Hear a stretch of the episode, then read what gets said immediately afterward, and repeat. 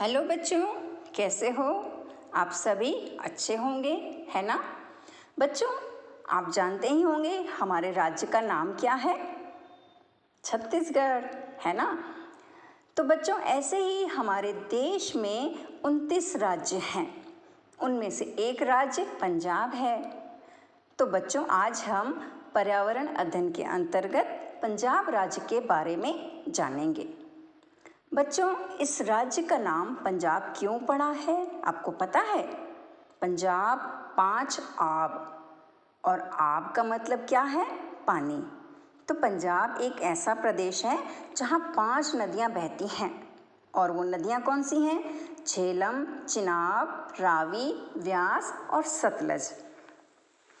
बच्चों, आपको याद होगा कि हमारा देश 15 अगस्त 1947 को अंग्रेज़ों से आज़ाद हुआ था और उससे पहले हमारा देश भारत और पाकिस्तान में बट गया था।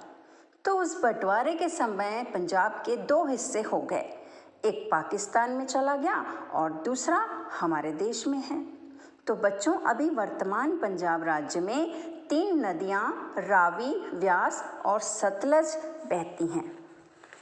बच्चों, आपने हमारे देश के बारे में यह तो सुना ही होगा कि हमारा देश जो है, संस्कृति, रस्में, रिवाज, परंपराएँ, भाषाएँ, लोक नृत्य लोकगीत से समृद्ध है।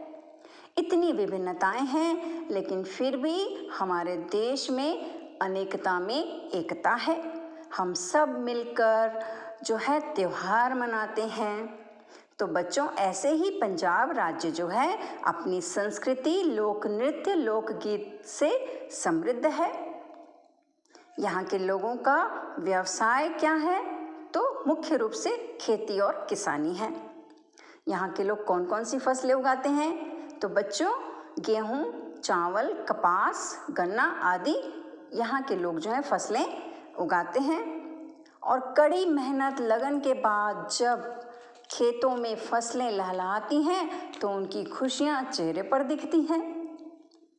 और ऐसे ही इनसे जुड़ा एक इनका त्यौहार है, बैसाखी का, जो अप्रैल महीने में आता है।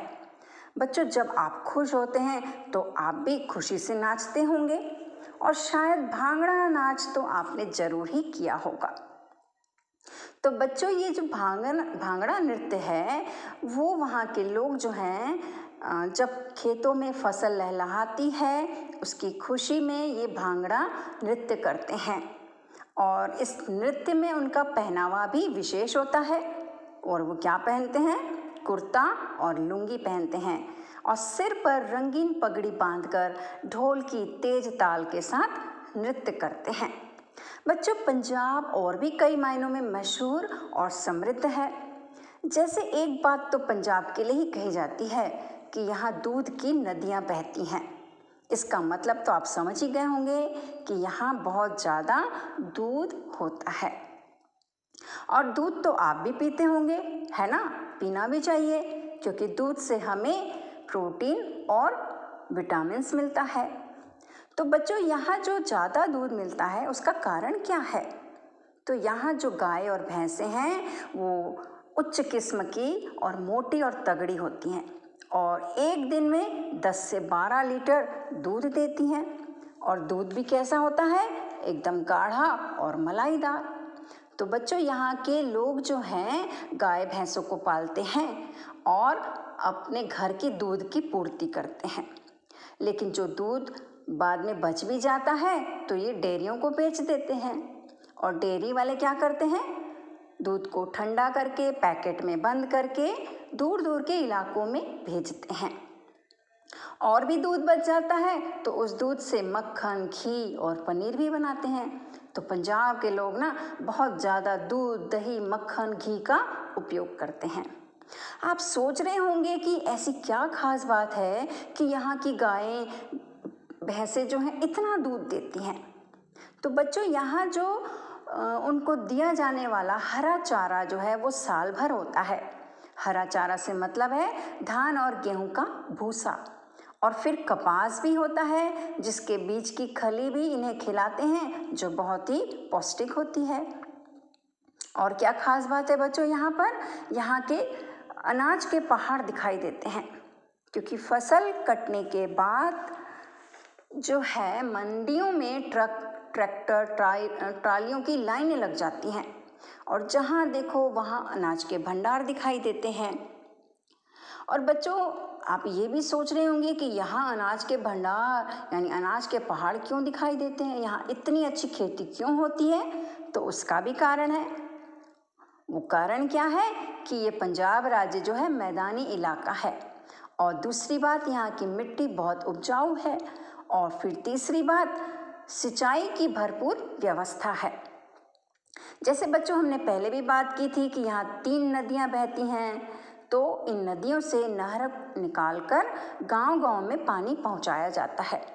और एक महत्वपूर्ण बात है बच्चों, कि यहाँ जो एक नदी सतलज है, इस नदी पर हमारे देश का सबसे ऊँचा बाँध भाखरा नंगल बनाया गया है।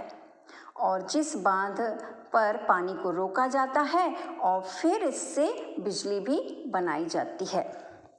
तो बच्चों, आपने बहुत सारी बातें पंजाब राज्य के बारे में जानी, लेकिन एक और महत्वपूर्ण बात है कि यहाँ पर विश्व प्रसिद्ध स्वर्ण मंदिर है। स्वर्ण का मतलब आप जानते ही होंगे, सोने का, यानी सोने का मंदिर है यहाँ पर। और इस सोने के मंदिर में क्या रखा हुआ है? सिख धर्म का एक बहुत ही बड़ी पुस्तक गुरु ग्रंथ साहब। तो ये बच्चों, ये उनका धर्म स्थल है और तीर्थ स्थल भी है। जैसे आपने रामायण, गीता, कुरान, बाइबल का नाम सुना होगा, ऐसे ही यह धर्म ग्रंथ पुस्तक है। और इस पुस्तक में जो है श्री गुरु नानक देव जी, कबीर, रैदास आदि जी के बातें उसमें संग्रहित हैं। तो बच्चों, यहाँ एक और शहर, लुधियाना है, वो भी प्रसिद्ध है।